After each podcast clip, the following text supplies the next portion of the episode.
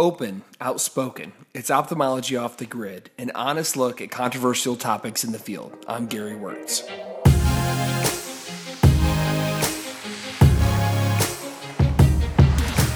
When our field loses someone of great significance, what's our role in preserving their legacy? What can we do to remember them, honor them, and see their work and their ideas carried forward? Today, Dr. Marjan Farid and I will dig into just that. We talk about the late Dr. Roger Steinert, an icon in the field of ophthalmology who passed away last year.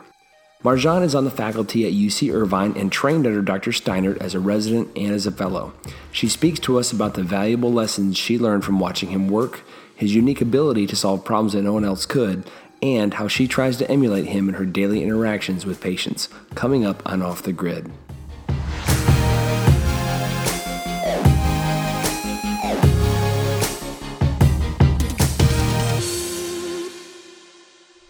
Ophthalmology Off the Grid is an independent podcast produced by Bryn Mawr Communications and supported by advertising from Alcon. For a full listing of podcasts for eye care professionals, go to eyetube.net forward slash podcasts. That's eyetube, E Y E T U B E dot net. This is Dr. Gary Wörtz with another episode of Ophthalmology Off the Grid, and today I am joined by none other than the tremendous corneal surgeon, Dr. Marjan Farid. Uh, Marjan is uh, at the at UC Irvine and is a uh, was a trainee under Dr. Roger Steinert, uh, both as a resident and as a fellow. And today we're going to be talking a little bit about carrying on a legacy, passing the torch. What is it like to carry on um, after someone so important is gone? And uh, how do we honor someone like Dr. Steinert uh, for all the years of work that he did uh, by sort of carrying the uh, the baton after his passing? So, Marjan, thank you so much for spending some time with us, and uh, welcome to the program. Absolutely. Thank you so much for inviting me. I'm so excited to be here talking to you, and especially to be talking about Roger Steinert, who is my champion. So um, I'm excited. Tell me a little bit about maybe the first time you met Dr. Steinert, um, what that was like. Perfect. So I actually did my residency training at UC Irvine and uh, started my residency training in 2003. That same year, when I was a first resident, is when Roger Steinert moved from Boston to Irvine and joined our faculty. So we sort of started there almost at the same time. You know, I was a first year resident, so at that time I was trying to figure out how to use a, a you know, a, a microscope, and it, everything was very, very basic. And uh, you know, so I, I watched Dr. Steinert in his work and with him building his practice. Um, as a senior resident, I got to operate with him, learn cataract surgery from him, basic uh, cataract surgery. So that was phenomenal. I had a copy of his book, and now I had the real thing sitting next to me, and it was an amazing experience. Um, I was thinking at that point of just going into private practice following t- residency. And uh, I remember him speaking to me and really urging me to uh, continue my training and uh, to continue in the field of cornea.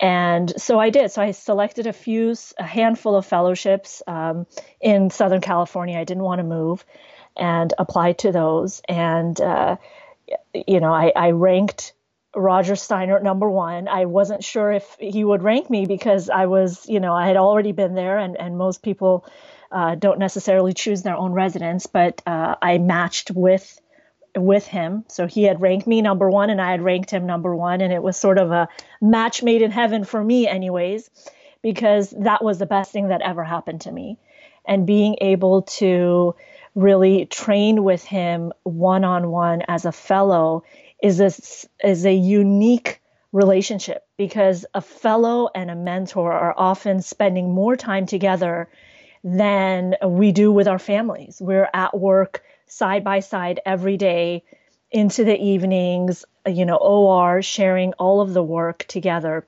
And you get to learn so much from your mentor and so much about him. And, you know, some of the most amazing things that I took from that year was learning how to think, really, because, uh, you know, that's so important in one, what we do.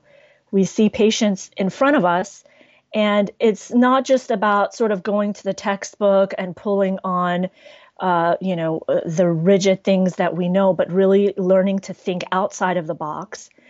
And I remember him sitting and sort of in front of the patient, putting his hand to his head and just sort of thinking and thinking outside the box and things that he would come up with. Just amazing uh, where nobody could figure out what's wrong with this patient, you know, uh, who had had previous LASIK and had these higher order aberrations, and you could just see him think outside the box and bring in data and figure out what nobody else could figure out. And that has been the best thing that I've learned from him because, um, you know, as a di- uh, diagnostician, I think that uh, that has been such a valuable tool that he's given me really the gift of learning how to think. Uh, what what better thing could we hope to pass on, you know, exactly. ourselves to others who work with us? Um, exactly. And what better gift to receive from someone, especially someone like Roger? Um, I want to I want to ask you. This is a little bit of a personal question, but what did it feel like to know that you were chosen by Roger Steinert? How in, how empowered did you feel at that moment, knowing that Roger Steinert could probably have his pick. Let's just be honest of right. anyone you know to train sure. to be sure. with, and he picked you. How did that make you feel in that moment? I mean, just uh, amazing.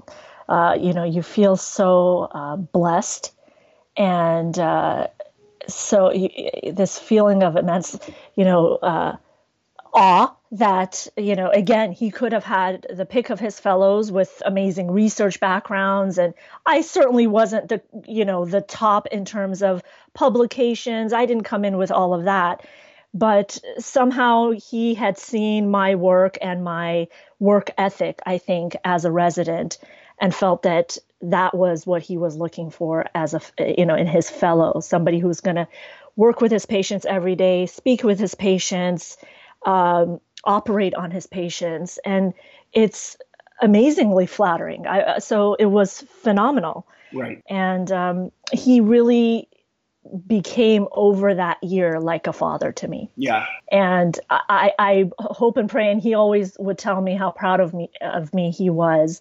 And uh, I, I mean that is something because I grew up without a father, and he really filled that role uh, in my work, but also just in general of, of this person who's passing on to me his work, his way of thinking, his craft, right, and me carrying on that legacy.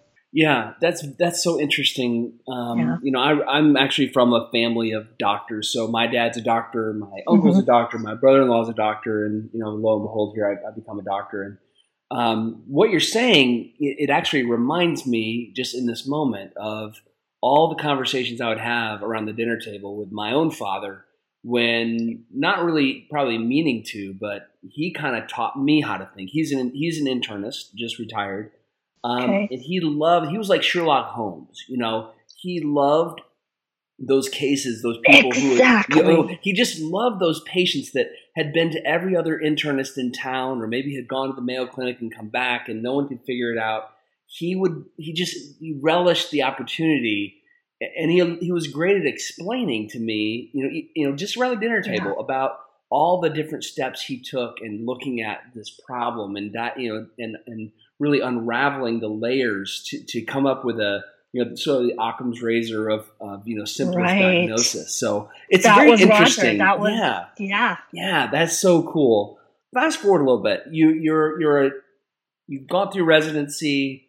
You you hold this man obviously in high esteem. He was a lion. I mean, we I, I unfortunately never had the um, distinct honor to meet Roger. That is one of my great regrets yeah. in life is I didn't get to know him. But I feel like I'm getting to know him posthumously through talking to people who loved him, and everybody who knew him. To know him was to love him. I'm, I'm learning. Um, so tell me, there's got to be a couple of interesting stories, funny stories. Um, tell me some stories. What what was, was one of the most interesting things that you saw with Roger? One some, you know, give us give us something good. there's there's a lot of good things.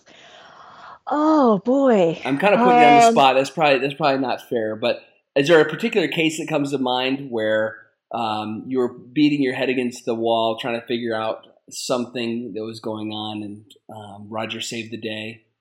I mean, there were so many of those, but sure, there was there was one patient who you know that comes to mind who had had LASIK, didn't really know what was going on, but had this you know had fairly good vision, 20, 25, 20, 30, but really unhappy. You know, it's the unhappy uh, 2020 or 2025 patients, and just couldn't figure out. Uh, no one could figure out what had happened in the, in her LASIK.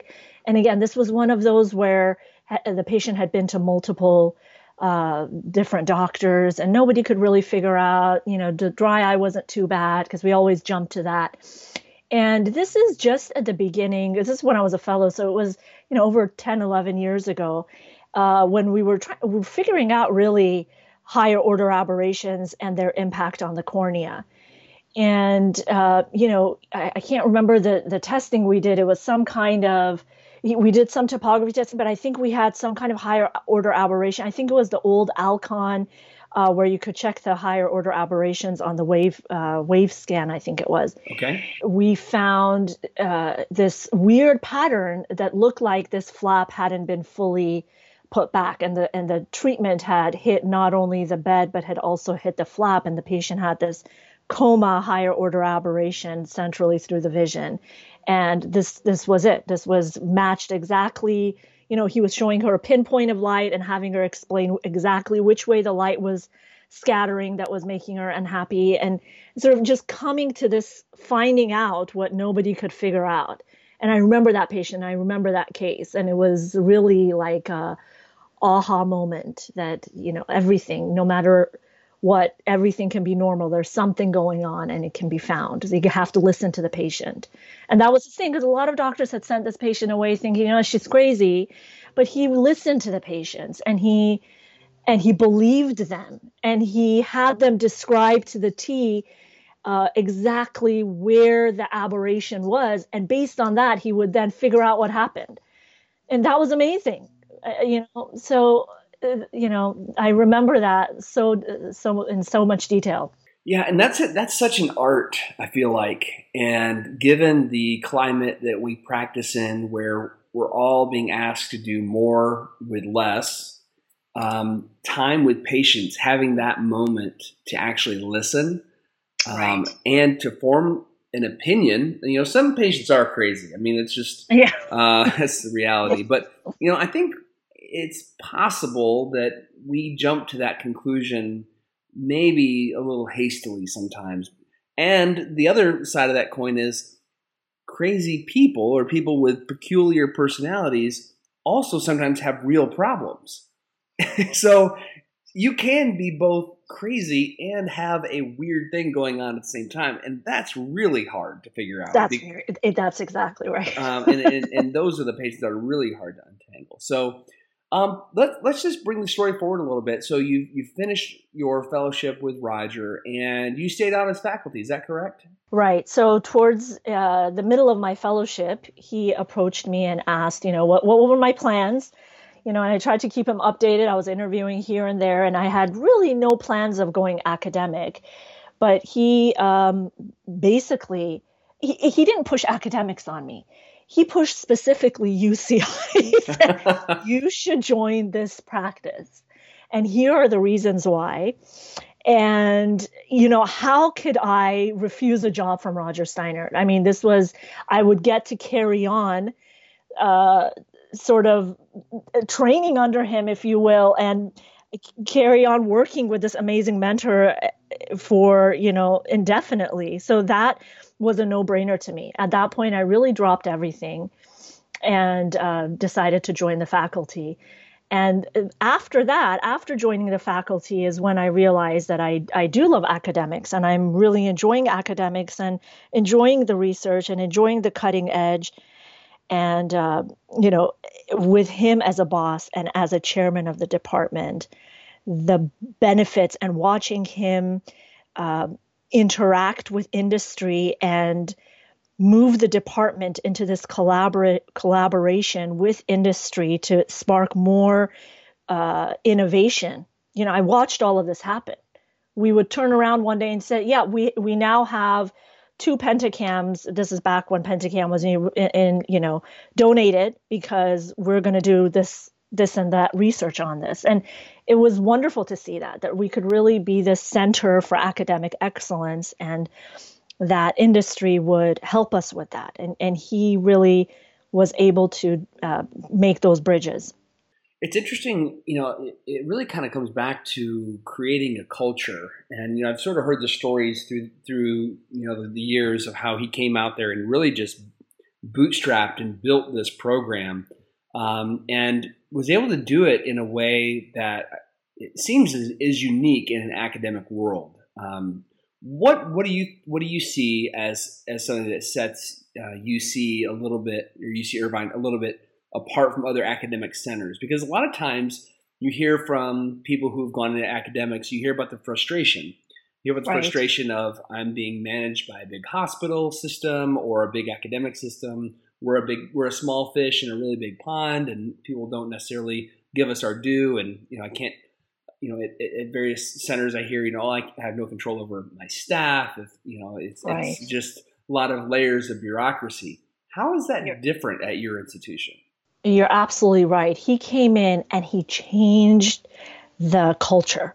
It, it, that's exactly the words for it because we went from, you know, and many academic institutes have this problem where there's this almost disconnect from the academic research and the research that's being done in industry and there's this big disconnect and there aren't those bridges and there aren't those gaps and there isn't that communication. One of the reasons uh, Roger Steinert moved to Irvine was because it was one of the centers for uh, uh, industry, ophthalmic industry in Orange County. And his um, uh, proximity uh, with our institute and all of these various industries and the ability to collaborate with them was really changed the culture and, and allowed us to move forward in our research uh, and in our collaboration in general. And then he set the department in such a high standing in, in the university's eyes that really, at this point, the Department of Ophthalmology, even now, a year after his passing, is really their uh, star department, if you will, both in terms of excellence. We were able to fundraise and build our own eye institute with 100% philanthropic uh, funds. This was all done under his leadership and guidance. I mean, this is unprecedented. It was really an amazing feat to take this small, obscure department and really make it stand out in in the world, a nation and the world, as a place of excellence. I feel like there are so many lessons to be mined from what he did that could be applied to other departments looking to make a name for themselves. Um, right. That that's probably a whole other podcast or book or whatever you want to call it. But um, it is very interesting when you have the right leader at the top who can shape culture and is given enough um, leash or um, leeway to make the changes that are necessary. It really is amazing what can happen, and I think this is a really good case in point of yeah. Um, just having the right leader um, yeah. to come in and um, craft something uh, that is that is excellent and and honestly something that um, thankfully will outlive him. Um, he created something that was that was you know extant, something that's going to continue living on. Right. Um, and and so let let's talk a little bit about that. How have you been able mm-hmm.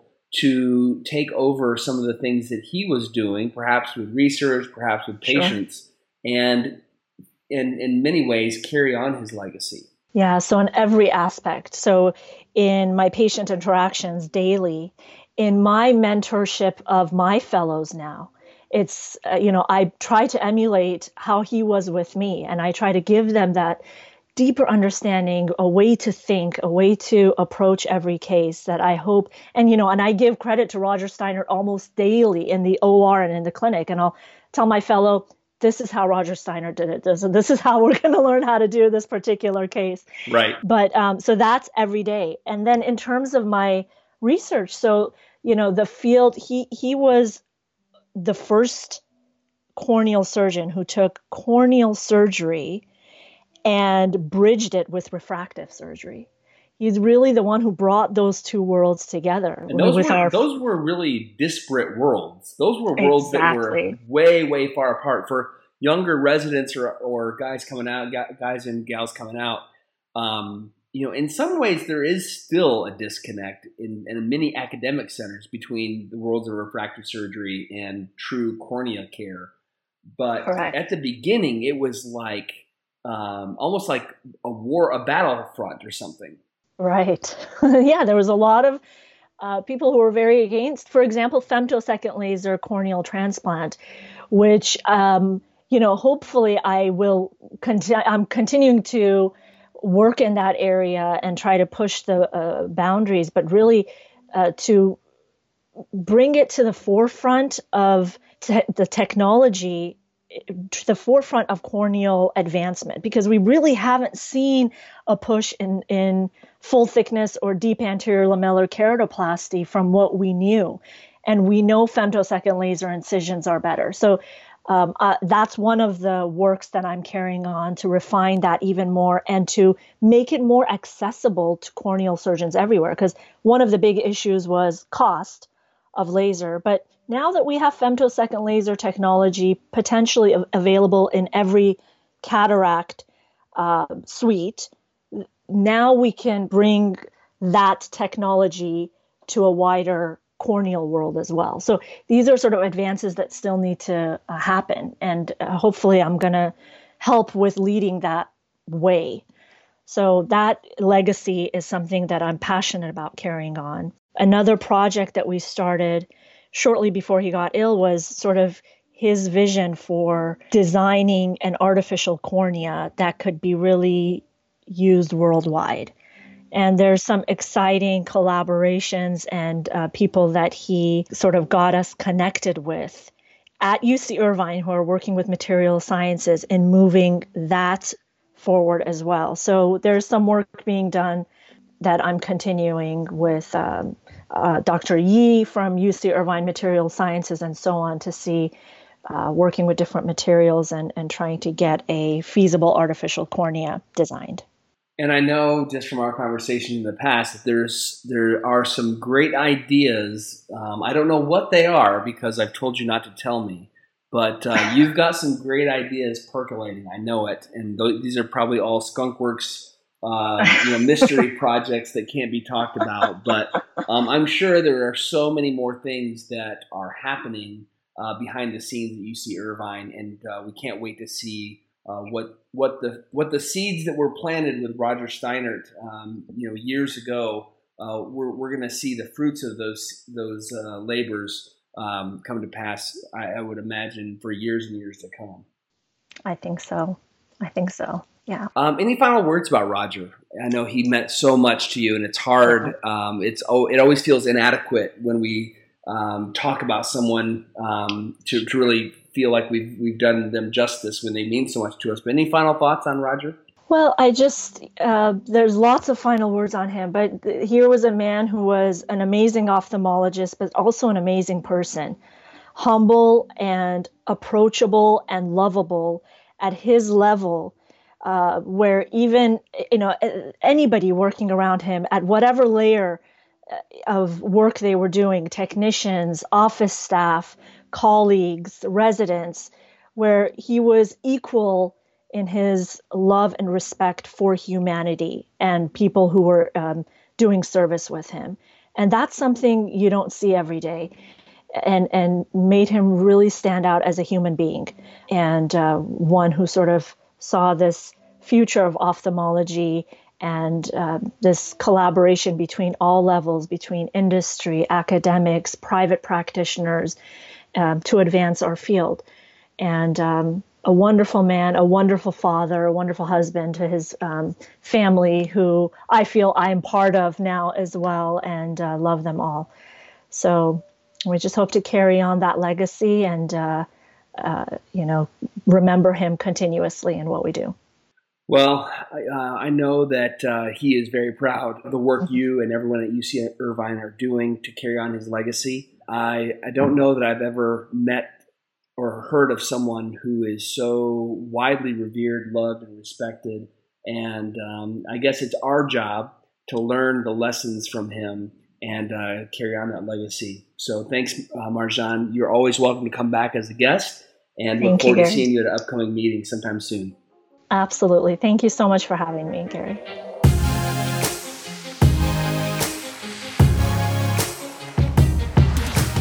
We're lucky to have people in the field like Dr. Farid and everyone at UC Irvine to carry on the legacy of someone who was as beloved and respected as Dr. Steinert.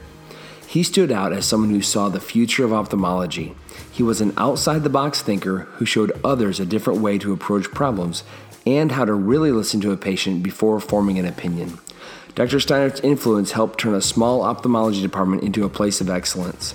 With the efforts of people like Marjan, his legacy will live on for years to come. This has been Ophthalmology Off the Grid. Thanks for listening.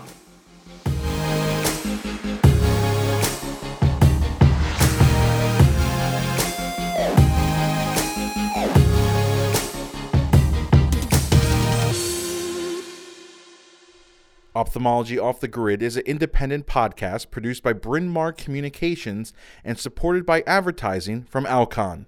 For a full listing of podcasts for eye care professionals, go to eyetube.net forward slash podcasts. That's eyetube, E Y E T U B E dot net.